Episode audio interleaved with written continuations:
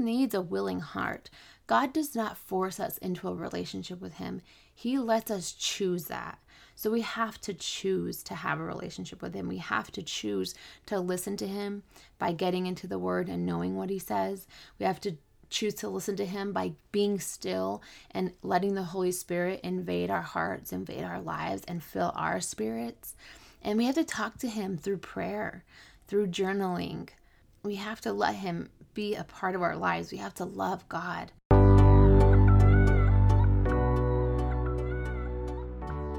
Hey, friends, I'm Ryan Channel, a grateful believer in Jesus Christ, encouraging other women to seek and know God and grow a deeper relationship with Him. Welcome to Wellness and the Word, a podcast helping Christian women create ultimate mental and physical wellness through meditating on God's Word to renew our minds, learning how to apply His truth to our lives, and taking care of our bodies the way He intends us to. My love for Jesus and my passion for wellness as a holistic health coach collide in this podcast that shares the gospel. Gospel literally means good news, friends. Don't we need more of that in today's world? I believe we all have a God shaped hole in our hearts, and I want to point you to the only one who can fill it. Come join me and be encouraged as we chat about God's love and how to take care of you. Hey friends, it's Ryan. Welcome to Wellness and the Word and happy Faith Friday. I'm very excited to continue the conversation that we started last week, which began with why should we cultivate a deeper relationship with God? And today I'm going to talk about the how. How do we cultivate that deeper relationship? So I love to look to scripture for everything, and that's what I do as I'm continuing to grow my faith. I look to see what God says about anything that I'm thinking about or that I'm working on myself or something that I'm processing that's going on in the world, right? What does the scripture have to say about that? And I think that the answer to how do we cultivate a relationship with God lies in Matthew 22 when Jesus is asked by the Pharisees, What is the greatest commandment? And he says, Love the Lord your God with all your heart and with all your soul and with all your mind. And the second is like it love your neighbor as yourself. So it comes down to loving God and loving people. And it makes so much sense for me. And it's probably because this is literally our church's motto love God, love people. That is what it's all about. That is how we should live our lives. So let's talk about it a little bit. What does love God, love people mean? In order to love God, we need to treat it like a relationship, right? And I know that it can feel intangible, but when we really understand that it is meant to be a relationship, the back and forth, it changes everything. So, to have a relationship with someone, what do you do? you talk to them you spend time with them you you listen to them and what they have to say so we do that through prayer and through bible reading and through just being still and letting the holy spirit invade our lives and our spirits jeremiah 29 13 says you will seek me and find me when you seek me with all your heart so to have a relationship with god we have to be in it all the way. He can't be an afterthought in our lives all the time. Because if we treated a relationship like that, what would happen? It would it would fail. It would not thrive. And it's the same with God. And yes, he is supernatural and he can do all things, but he still needs a willing heart. God does not force us into a relationship with him. He lets us choose that. So we have to choose to have a relationship with Him. We have to choose to listen to Him by getting into the Word and knowing what He says. We have to choose to listen to Him by being still and letting the Holy Spirit invade our hearts, invade our lives, and fill our spirits. And we have to talk to Him through prayer, through journaling. We have to let Him be a part of our lives. We have to love God. And another part of loving God is obeying Him, obeying what his word says and what he calls us to do and tells us to do. You know, we all have that intuition. That is the Holy Spirit guiding us. So we have to listen to it and follow it. And we have to talk to God. We need to talk to God all the time. That's all that praying is. It's talking to our Father. It's letting Him know how we're feeling. It's letting Him know when we're down and we need Him. And we're going to Scripture to refill our souls. And we are thanking Him for all that He is and all that He's done. And we're talking to Him at night before we go to bed and in the morning when we wake up and throughout the day, whether we're having a good or a bad day. You know, we're, we're thanking Him if we're having a good day. We're asking Him for help if we're having a tough day. That is prayer, that is talking to God. Now, second, it's important to love people, right? And that is what Jesus did here on this earth. He was the most incredible example for us. We have to love people, and we can do that through our own actions. You know, there's the What Would Jesus Do slogan, and our pastors have been talking about this a lot. It's really what would Jesus do if he were me? Because Jesus was way more powerful than us, right? He actually had supernatural ability because he is one with God. But what would Jesus do if he were me, right? When he walked the earth, how did he behave? And we can learn about that.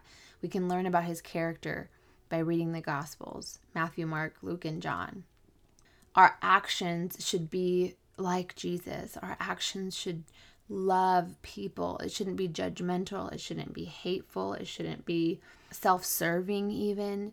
It's really important to love people the way that Jesus would that agape love, unconditional, selfless love.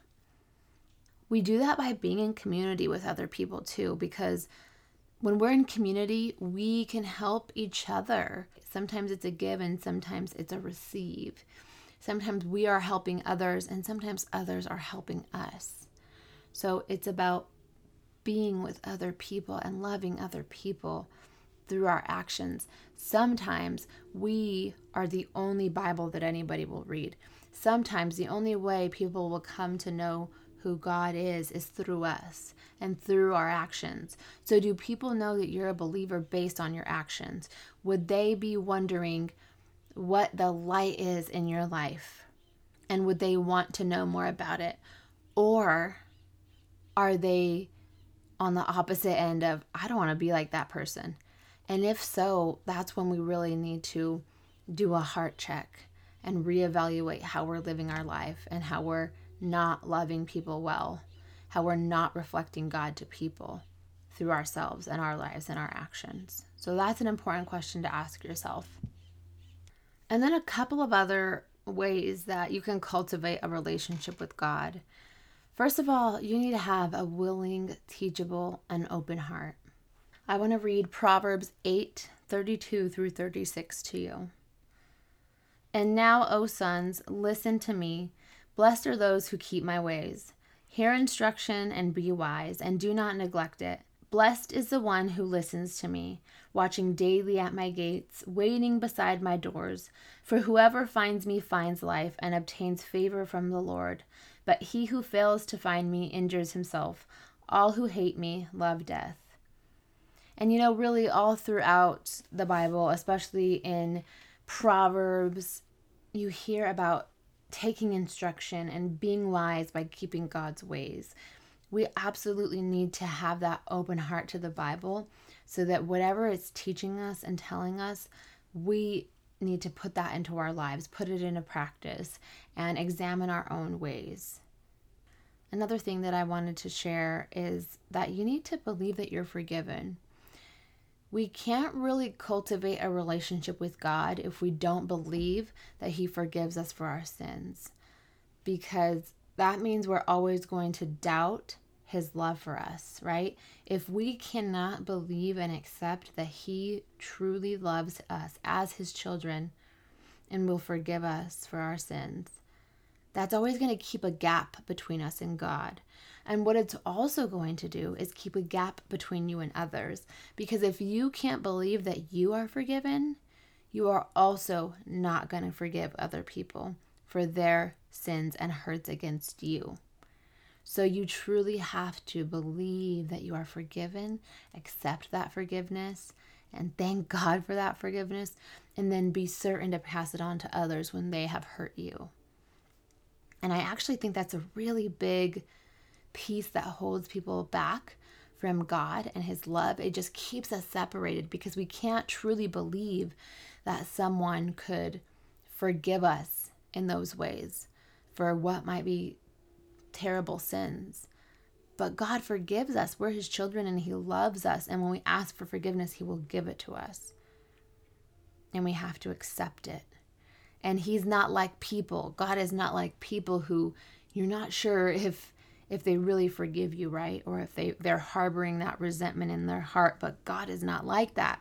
He is a God of forgiveness, He is a loving God. And all He wants is for His children to turn back to Him.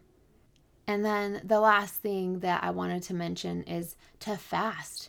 If you want to cultivate a relationship with God and you feel like you are doing all the things to you're spending time with him, you're talking to him, you are reading your Bible, and you still feel like you're not having a breakthrough, first of all, I would encourage you to make sure you're journaling along with that and you're just looking through the times throughout the day that God is speaking to you, that the Holy Spirit is speaking to you. But another thing is to fast.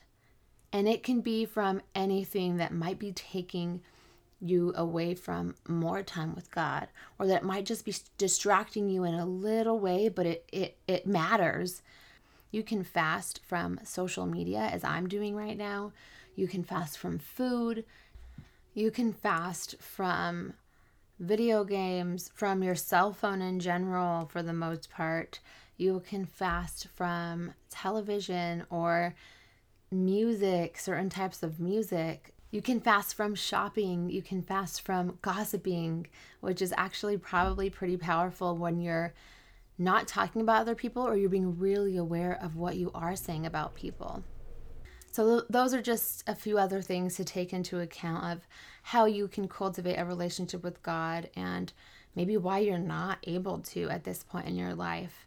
I hope that, was super helpful, and I just want to leave you with this one because I read this on Instagram recently before I got off social media. It said, It's hard to get in shape spiritually when you only work out on Sundays. And I think that is a perfect analogy for this week's podcast. I hope you enjoyed it. Come chat with me over in the Facebook group. That is the only time I am using social media is once a week I'm hopping into the Facebook group. So come chat over there and let me know if you enjoyed this episode, if it was helpful, if you're going to use any of these tips, and if I can help you at all to cultivate a relationship with God and just really keep you focused on that because as I've said so many times, community is so important and having other believers in your corner is so important. So I would love to chat with you. Come hop over into the Facebook group. Thank you so much for being here. Until next time, may the Lord bless you, keep you, make his face shine on you, be gracious to you, turn his face toward you, and give you peace. Amen. Thanks for listening to Wellness and the Word. May you be blessed and always be a blessing. Bye. Hey, friends, thank you so much for listening to this episode of Wellness and the Word. I hope you enjoyed it. And don't forget to come over and join our group on Facebook, the Wellness and the Word community. We would love to have you over there as we continue to build friendships and build community rooted in Christ who can help each other through this life, who can help each other stay accountable to the importance of our relationship with God.